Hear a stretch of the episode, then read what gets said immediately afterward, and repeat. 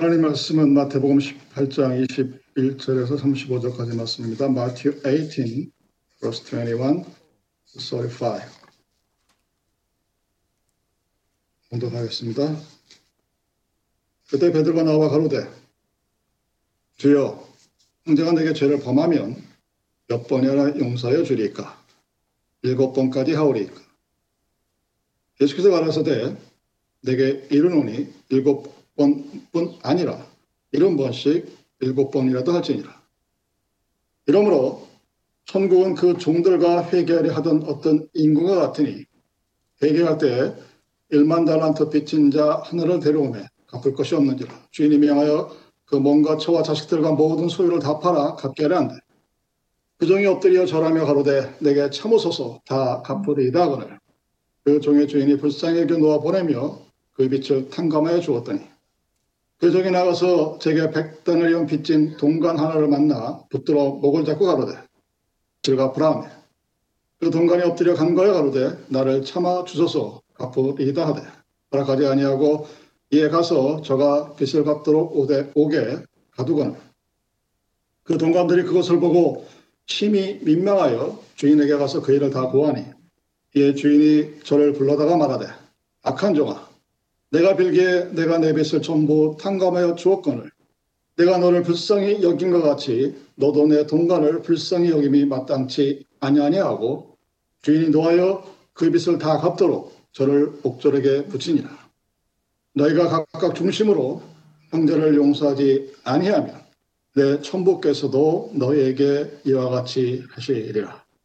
아멘. 아, 대통령 선거가 마침내 끝났습니다. 결론은 여러분들 이미 다 들어서 아셨을 테고.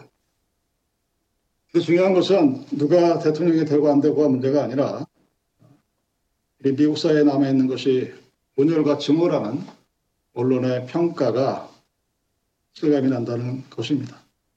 누군가는 이 결과를 좋아하지만 누군가는 증오에 가득 찬 말과 행동을 어리낌 없이 보여줍니다.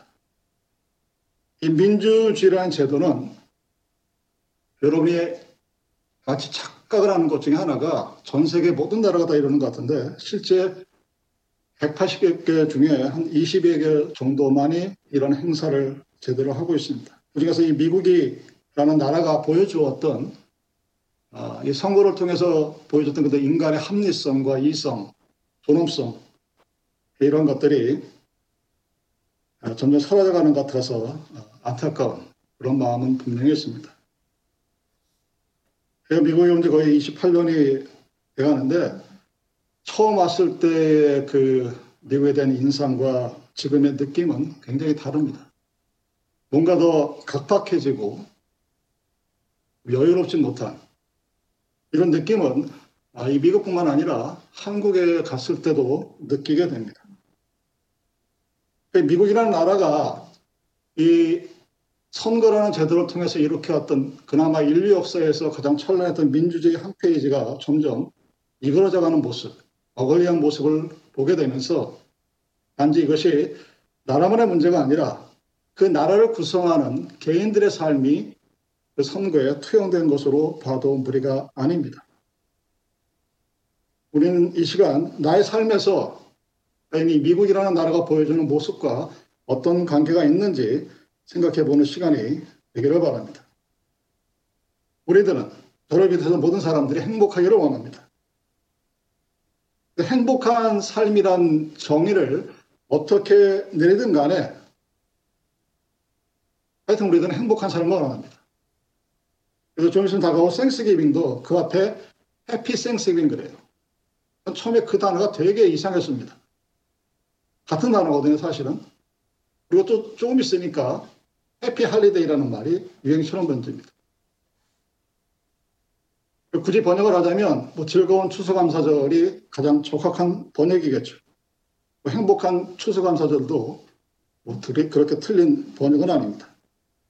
어쨌든 간에 이 해피라는 단어, 행복한 또는 즐거운 이런 삶을 원하는 것이 바로 우리들의 모습일 것입니다. 우리들은 어, 두 주간에 걸쳐서 우리들의 삶이 행복하기를 원하는데 그것은 분명한데 왜 그러한 삶을 살지 못하는 근본적인 이유에 대해서 두 주간에 거쳐서 살펴보고자 합니다. 사람에 따라서 행복하다는 자신의 모습은 다 다릅니다. 사람의 얼굴 나타나 나는 이럴 때 행복합니다. 나는 이럴 때 즐겁습니다. 라는 모습은 너무나 많기 때문에 하나의 모습으로 이렇게 해야 행복하다. 또는 하나의 고정화된 모습으로 이렇게 되어야만 행복하다라는 것을 말하는 것은 쉽지 않을 뿐더러 불가능한 일입니다. 근데 그 반대로 행복하지 않은 사람들의 삶에서 발견되는 공통적인 무엇인가가 있습니다. 그것은 성령의 열매와 반대되는 편에 존재하고 있는 미움이나 시기 또는 질투와 같은 감정입니다. 만약 우리들의 마음이 이러한 감정의 지배하에 있게 되면 우리는 절대로 행복할 수 없습니다. 무슨 일을 하든 무엇을 가지고 있든 간에 자신의 감정이 미움이나 시기 또는 질투라는 것에 컨트롤 되어져 있는 한 그 사람은 절대로 행복한 또는 즐겁고 기쁜 그런 삶을 살 수가 없습니다. 비록 세상의 것을 다 가지고 있다 할지라도 행복할 수가 없습니다. 바로 이 지점이 오늘 본문이 말하고자 하는 하나님의 나라와 세상의 나라가 다른 바로 그 포인트입니다.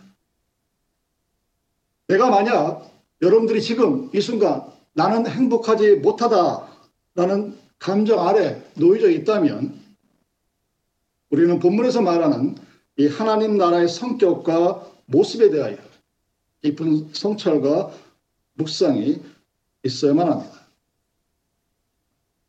속담 중에 이런 말이 있습니다. 원수는 돌에 새기고 은혜는 물에 새긴다.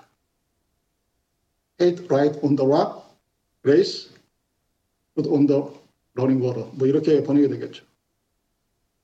사람의 마음이라는 게 열 가지를 잘해준 사람이 있는데 한 가지를 못하면 그것은 지 마음에 돌의 색입니다. Right on the rock. 절대로 안 없어지죠. 근데 아홉 가지 잘한 것은 물에다 running water. 흘러가는 물에 세우려 놓습니다. 잊어버려요. 그러니까 은혜에 감사할 줄 모르고 보답할 줄 모르는 그런 것을 빗대어서 한 그런 말들입니다. 본문이 보여주고 있는 두 종의 모습이죠. 자, 베드로가 이렇게 질문합니다. 유대 사람들의 풍속에 젖어서 여러분이 지금 욕기를 공부하고 있다면 제대로 읽어보고 있다면 느끼겠지만 뭔가 보상관계 내가 오늘 잘 살고 있는 것은 내가 나름대로 자격이 있기 때문이다. 그럴 만한 은혜가 있기 때문이다. 그럴 만한 조건이 되기 때문이라고 생각하는 그런 관습에 젖어 있던 베드로였습니다. 근데 그럼에도 불구하고 그가 예수님과 함께 지내면서 예수 행동을 가만히 보니까 뭔가 감동을 받은 게 있어요. 그래서 그 자기 나름대로 뭔가 느낀 것이 이 질문으로 표현이 됩니다. 형제가 내게 죄를 범하면 몇 번이나 용서하여 주리까? 이 베드로의 질문의 키포인트는 용서의 한계입니다. Limitation of forgiveness. 내가 용서를 얼마까지 해야 됩니까? 하는 그 리미테이션에 대해서 질문합니다. 한번 추측하건데 예수의 말씀과 행동, 삶을 옆에서 지켜보고 있노라니까 아 복음이라는 것, 저 선지자가 말하는 자기들이 이스라엘 왕이라고 여겼던 이 사람이 말하는 것이 사랑인 것 같고 그리고 그 사랑에는 용서라는 것이 당연히 포함되어야 된다는 생각을 아마 베드로가 했을 것입니다. 그럼에도 의심이 있었어요. 아, 복음이 사랑이고 사랑의 용서를 포함한다면 그렇다면 그 용서를 과연 내가 얼마나 몇 번이나 해야 하나님의 율법에 맞는 것인가? 그리고 궁금증이 생겨서 나온 질문입니다. 그래서 몇 번이나 용서하여 주리까? 하고 질문하면서 이어서 덧붙이는 말이 일곱 번까지 하오리까? 하는 질문입니다. 이 이야기는 자 내가 용서를 하긴 해야 되겠는데 일곱 번만 하면 that's enough. 충분하겠죠? 하는 그런 질문입니다. 일곱 번쯤면 충분하겠지. 이 정도면 내가 사인트의 반열에 들어가도 무리가 없을 거야. 그러니까 베드로 딴에는 아주 큰 마음을 먹고 자기가 은혜가 굉장히 넓다는 것을 표현하기 위해서 다른 사람은 한 번도 용서하지 못하지만 나는 일곱 번씩이나 용서할 수 있는 마음을 가진 사람입니다. 그것이면 충분하죠. 하는 내용이 이 질문에 포함이 되어 있습니다. 예수님이 어떻게 대답하셨습니까? 굉장히 엉뚱하죠. 일곱 번뿐만 아니라 이런 번씩 일곱 번이라도 바칩니다. 산수를 하면 490번이죠. 어떤 사람은 4,900번이라고 해석을 하기도 합니다. 숫자가 중요한 것이 아니라 베드로의 질문에 대한 예수님의 답은 끝까지 용서하라 하는 이야기일 것입니다. 이 이야기는 인간, 즉 우리들은 용서의 한계, 그 리미테이션을 정할 수 있는 고난이 우리에게 없다는 것입니다. 내가 이것은 용서할 수 있고 저것은 용서할 수 없다라는 판단이나 원리가 우리에게는 없다는 것입니다. 왜? 예수님은 우리들에게 이만큼까지 하면 된다 하고 그 한계를 말씀하시는 것이 아니라 한계가 없는 용서를 말씀합니다. 학자들이 이 문제를 해결하기 위해서 이런 식의 해석도 시도합니다. 아, 일곱 번이라는 이 단어, 7이라는 단어는 안식년에 해당되는 단어죠. 당시 이스라엘 사람들이 노예를 사들여 와서 일을 시키다가도 안식년이 되면 돌려보냅니다. 다시 데리고 와요. 77이 49가 돼서 49에서 50년이 되면 해방시켜줍니다. 아마 그래서 그러지 않을까 라고 생각하는데 어쨌든 베드로 입장에서는 자기가 굉장히 은혜가 많은 사람이라는 것을 일곱 번까지만 용서하면 되겠지요. 라는 의도로 물은 것입니다. 근데 예수의 말씀은 내가 일곱 번까지 용서할 수 있는 자격이 있다 없다가 아니라 베드로 너희들은 그리고 우리들은 남을 정죄할 자격이나 권한도 없고 또한 정죄할 수 있는 어떤 조건이나 한계도 없다는 용서라는 것은 한계가 없다는 것을 말씀하고 있습니다. 여러분 짧은 대화입니다. 제가 항상 말씀드리지만 서양 철학과 동양 철학의 가장 근본 중의 하나는 대화 속에 남겨져 있는 You have to read between the lines. 그 행간의 의미를 읽을 수 있어야 됩니다. 두 질문과 대답이 성격이 판이하게 달라요. 베드로의 질문을 베드로가 질문하는 그 동기, 모티브와 direction, 방향이 예수님과 전혀 다르다는 사실을 우리는 알게 됩니다. 베드로가 내가 일곱 번까지 하게 하면 충분하지 않습니까? 하는 이 질문, 즉 용서의 한계를 묻는다는 것은 용서에 대한 조건이 있다는 것을 전제로 묻는 것입니다. 그래서 내가 어떠한 것을 용서할 수 있고 언제까지 용서해야 합니까? 라는 질문에 예수님께서는 그 리미테이션이나 오는 컨디션, 한계나 조건에 대답하지 않으시고 동기를 대답합니다. 무엇 때문에 용서하느냐? 그 모티브가 그러니까 내가 누구를 용서하고 싶은데 그 용서의 모티브가 무엇인가에 대해서 포커스를 맞추고 말씀하고 계시는 것입니다. 그러니까 베드로가 생각하는 용서와 forgiveness와 예수님이 말하는 용서가 전혀 다른 질적으로 그런 용서라는 사실을 우리는 먼저 인식하고 있어야 합니다. 그래서 예수님은 용서를 해야 할 모티브, 그것이 무엇인가 대해서 말씀하고 계십니다. 그리고 오늘날 우리들은 social relationship이라는 인간관계를 떠나서는 살 수가 없는 그런 삶을 살고 있습니다. 이 relationship의 관계에서 그 관계가 부모나 또는 자녀 또는 가족을 넘어선 그 social relationship 어떤 거든지 간에 어느 순간인가 그 관계에 대해서 옳고 그름을 판단해야 할 때가 있습니다. 이것이 옳은 것인지 그른 것인지 선인지 악인지를 구분해야 되고 내가 그 관계를 계속해서 이어져 갈 것인지 아니, 아니면 끊을 것인지를 선택해야만 합니다. 그래서 오늘 철학가는 삶을 끝없는 선택의 연속이라는 그런 말로 표현하기도 합니다. 오늘 우리는 누군가를 평가할 수밖에 없습니다. 누군가의 일에 대해서 판단할 수밖에 없습니다. 이베이주에이션하고 자지멘트 하는 것이 우리들의 오늘의 삶의 모습입니다. 그것이 오늘날 우리들의 이웃과의 관계도 마찬가지예요. 이러한 복잡다단하고 complicate한 situation 상황 속에서 예수님이 말씀하시는 용서는 unconditional forgiveness예요. 조건이 없는 용서를 말씀하십니다. 용서라는 말을 그 의미와 가정을 생각하면서 뭐 사랑이라는 말로 바꿔서 표현해 보십시오. 그럼 사랑에 조건이 있습니까? 사랑에는 조건이 없습니다. 조건이 있으면 사랑이 아닙니다. 사랑을 알든 모르든 내가 사랑을 받고 있든 못 받고 있든 사랑에 대한 이해가 있고 없고 이것이 사랑하는 것과 전혀 문제가 안 된다는 사실입니다. 조건 없는 사랑, 조건 없는 용서, 한계 없는 용서, 한계 없는 사랑, 끝없는 용서. 이것이 예수님이 말씀하고 있는 것입니다. 그래서 오늘 여러분들이 처하고 있는 환경과 경험, 과거와 현재 모든 상을 다 초월해서 이룰 수 있는 그야말로 전지전능한 the Word of God 하나님의 말씀이 되는 것입니다. 내가 과거는 이랬었고 오늘은 이렇기 때문에 내가 용서할 수 없다라는 조건은 하나님 앞에서는 문제가 되지 않는다는 사실입니다.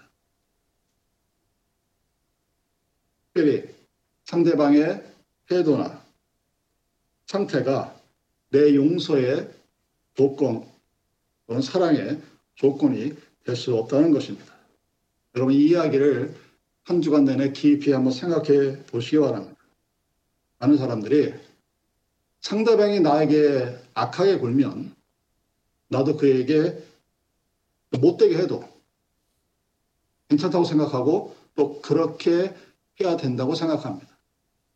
제가 우스갯소리도 가끔가다 얘기하지만 나이는 사람들에게 반말을 안 하면 되려 반말을 해요. 이게 한국 유교 사회의 그 모습 중에 하나가 장가를 들면 어른 대접을 해줍니다. 그래서 부모가 그 장가나 시집을 간 그 아들인 딸에게 함부로 반말을 안 해요. 제대로 된 어, 교육의 동양적인 교육의 모습입니다.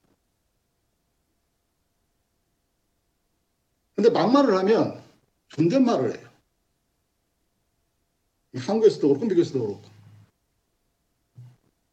그러니까 이렇게 보면 그래 걔가 그렇게 하니까 내가 이렇게 해도 괜찮지. 그런 생각에 빠질 수밖에 없게 됩니다. 상대방이 나를 욕하면 나도 그 사람을 욕한다고 해서 나의 내가 그 사람에 대한 어떤 윤리적이고 감정적인 잘못이 없다고 충분하게 생각할 수 있습니다. 즉 내가 그 사람을 사랑하는 것은 그가 나를 사랑하니까 그가 나한테 잘해주니까 나도 잘해줘야지. 이게 논리적인 문제가 하나도 감정적인 문제가 전혀 개입이 안 돼요. 아, 그가 나를 사랑하니까 그래. 그가 사랑하는 만큼 나도 그를 사랑해줘야지. 근데 사실은 여러분 이건 굉장히 잘못된 생각 중에 하나죠. 성경에서 말하는 사랑이나 용서와는 전혀 어울리지 않는 그런 말들입니다. 그래서 윤리학자들은 그러한 관계를 종속 윤리라고 합니다. 즉 내가 누군가를 잘해주고 사랑해주고 미워해주는 것이 나한테 달려있는 것이 아니라 상대편의 태도나 조건이나 환경 그런 것에 달려있다는 그런 규범입니다. 즉 자기의 행동이 자기에게 속한 것이 아니라 남에게 속한 것이에요. 남이 그 상대편이 부부가 될 수도 있고 자녀가 될 수 있고 그들이 나한테 잘해주면 나도 그들한테 잘해주고 그들이 나한테 못되게 굴면 나도 그한테 못되게 굴겠다. 상대편에 종속되어서 자신의 삶이 없는 그런 삶을 살아가는 그런 모습들입니다. 한국의 체면 문화가 아주 깊숙이 뿌려박혀 있는 그런 모습들이죠. 여러분 그러면 누군가 내 물건을 도둑질 했으니까 나도 남의 물건을 도둑질해도 된다는 그런 논리적인 모순에 빠지게 됩니다. 저 사람이 나를 미워해요. 나도 그를 미워하는 것이 아주 당연합니다. 하나님의 정당한 권리라고 생각합니다. 여러분 그렇게 사는 삶이 행복할 수 있을까? 즐거울 수 있을까? 절대 그럴 수가 없을 것입니다. 여러분 기독교의 윤리는 is not comparative. 상대적인 윤리가 아니에요. absolute라고 그러죠. 절대적인 윤리입니다. 어떤 경우에도 비교해서 저 사람이 나를 사랑해 줬으니까 다른 말로 얘기해서 하나님이 나를 사랑해 줬으니까 내가 하나님 한번 사랑해 줄게요. 라는 것이 아니라는 사실입니다. 그래서 하나님이 우리들에게 말하는 사랑과 용서를 말할 때는 이러이러한 이유 때문에 내가 너를 사랑하고 이것 때문에 너를 미워했다. 나는 이유나 설명이 필요하지 않습니다. 그냥 무조건적인 사랑입니다. 그래서 우리들은 같은 사랑을 말하지만 베드로가 세 번씩이나 고백할 수밖에 없었던 것처럼 사랑의 개념 자체도 이해하지 못하면서 누군가를 사랑한다고 말하는 것입니다. 교도소 목회를 하시는 분들이 이구동성하는 말이 있어요. 그 제일 속에 있는 사람들이 자신 때문에 내 탓 때문에 들어왔다고 말하는 사람은 거의 없던 거의 천명 중에 한 명 나올까 말까 하더라고요. 누구 탓이냐? 제일 먼저가 부모 탓, 자식 탓, 남의 탓이라는 말이지 자기 때문에 내가 잘못해서 내가 지금 깜빵 안에 들어왔다고 얘기하지 않는다고 합니다. 그럼 본문 말씀을 자세히 보십시오. 우리가 한번 깊은 성찰 속에 들어가 보십시오. 본문 말씀은 누구누구 때문에 내가 용서를 할 수 있고 용서를 할 수 없다라는 그런 변명이 용납이 되지 않는 말입니다. 그런 것이 없기 때문에 몇 번이고 용서하라 하는 말씀입니다. 일곱 번까지가 아니라 490번이든 4,900번이든 용서할 수 있을 때까지 용서하라는 얘기입니다. 상대적인 윤리가 아니라 절대적인 윤리, 절대적인 은혜 속에 무조건적인 하나님의 사랑 안에 있는 것이 그리스도인이라는 사실을 밝히고 있는 것입니다. 이 관계는 수평적인 관계가 아닙니다. 수직 관계죠. 하나님 나와의 관계. 나와 하나님과의 관계에서 내가 하나님을 사랑한 것이 아니라 하나님이 나를 사랑하신 그 관계가 이 the forgiveness of this suffering의 모티브가 된다는 것입니다. 사랑의 동기도 하나님 나라의 관계에 있어서 이웃의 관계에 있어서 하나님 나라와 나의 관계에 있어서도 절대적인 관계입니다. 그래서 행복하지 못한 삶을 살는 사람들의 공통 특징 중에 하나가 바로 자기의 이웃을 탓하는 것입니다. 내가 오늘 이렇게 된 것은 다 제 때문이야. 더 목사 때문이야. 더 전도사 때문이야. 더 선생 때문이야. 제가 학부모들한테 가장 듣는 말 중에 답답하면서도 가장 많이 하는 말이 뭔지 아십니까? 자기 자녀들에 대해서 얘기하면서 10명이면 9명이 이렇게 얘기합니다. 다 이건 선생 때문에. 선생님이 선생 같지가 않아서 내 아들이 이렇게 된 겁니다. 카운셀링을 합니다. 뭐 그럴 수도 있겠죠. 그런 마음이 들 수도 있을 겁니다. 그런데 성경에서 예수님은 그런 생각을 못하게 합니다. 하나님 앞에서 우리는 내가 저 사람 때문에, 쟤 때문에 하나님을 제대로 못 믿은 거예요. 라는 말이 통하지가 않는다는 사실입니다. 오늘 성경의 주제가 용서입니까? 아닙니다. 이 본문의 주제는 하나님의 나라입니다. 우리가 항상 놓치고 있어요. 이 빚진 자들의 비유는 머릿속에 들어와 있는데 그 빚진 자들의 비유가 하나님의 나라를 설명하기 위해서 주어졌다는 사실을 잊고 있습니다.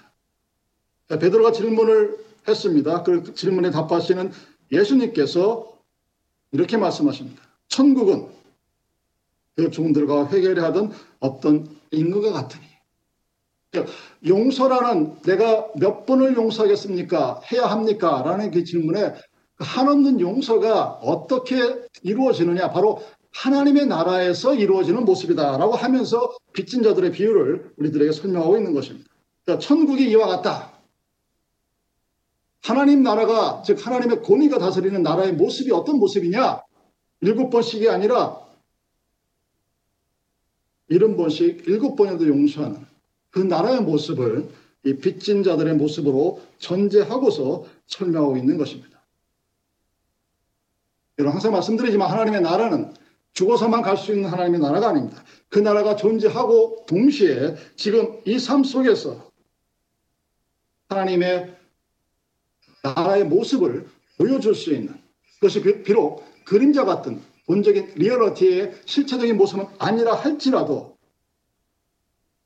내가 예수 그리스도를 통해 중생하고 하나님을 믿는다고 고백한 백성으로서의 삶의 모습 가운데서 하나님 나라의 모습이 어떻게 나타나야 되느냐 하는 그 모습을 빚진 자들의 삶을 통해서 우리들에게 보여주고 있는 것입니다. 성경은 여러분 하나님의 나라 현재 실존하고 있는 지금 이 나라 이 미국이라는 나라에 살고 있는 우리들 이 안에서 펼쳐져 있는 그 하나님의 권위가 지배되어지는 그 나라 속에서 우리들이 과연 어떤 모습으로 살아가야 하는 것을 밝혀 주면서 우리들에게 비유적으로 사랑과 용서라는 것을 말씀하고 있습니다. 천국 백성은 이와 같으니 천국 백성이 살아가는 삶의 모습이 이렇다. 하고 신약 성경이 명확하게 우리들에게 알아주고 있습니다. 내가 하나님의 은혜에 감격하고 하나님의 은혜를 찬송하며 사는 사람인지 진정으로 내 마음의 천국이 이루어진 사람인지 내 심령에 천국이 담겨져 있는 그 사람이 있다면 그 사람이 어떻게 살아가느냐 하는 그 삶의 모습을 현실적인 비유로서 우리들에게 보여주고 있는 것이 오늘 본문의 말씀입니다. 어떤 사람일까요? 자세한 것은 다음 주에 다루겠지만 한마디로 말하면 하나님으로부터 내가 용서받았다는 사실을 내가 알고 믿고 그 사실에 대해서 감사하며 살고 있는 사람이 바로 하나님의 나라가 통치하는 그 삶을 살고 있는 사람입니다. 이제 2주 있으면 추수감사절입니다. 우리는 그 추수감사절을 해피 생스 기빙이라고 합니다. 그 추수감사절을 기다리면서 저는 여러분들에게 이번 주간 내내 나는 과연 하나님으로부터 용서를 받았는가? 나는 그 용서받은 은혜를 지금 기억하고 있는가? 나는 하나님이 나를 구속해 주신 그 은혜에 얼마나 감사하며 기뻐하며 살아가고 있는가? 거기에 대해서 여러분들이 깊은 묵상과 성찰에 있는 한 주간이 되기를 원합니다. 우리는 다음 주에 이어서 용서와 나의 삶이 어떤 관계에 있으며 그 모습이 하나님의 나라를 어떻게 이루어가는가. 그래서 그렇게 살아가는 삶의 모습이 정말 어떠한 복을 받고 살아가는가에 대해서 하나님의 은혜를 함께 나누려고 합니다. 기도하시겠습니다.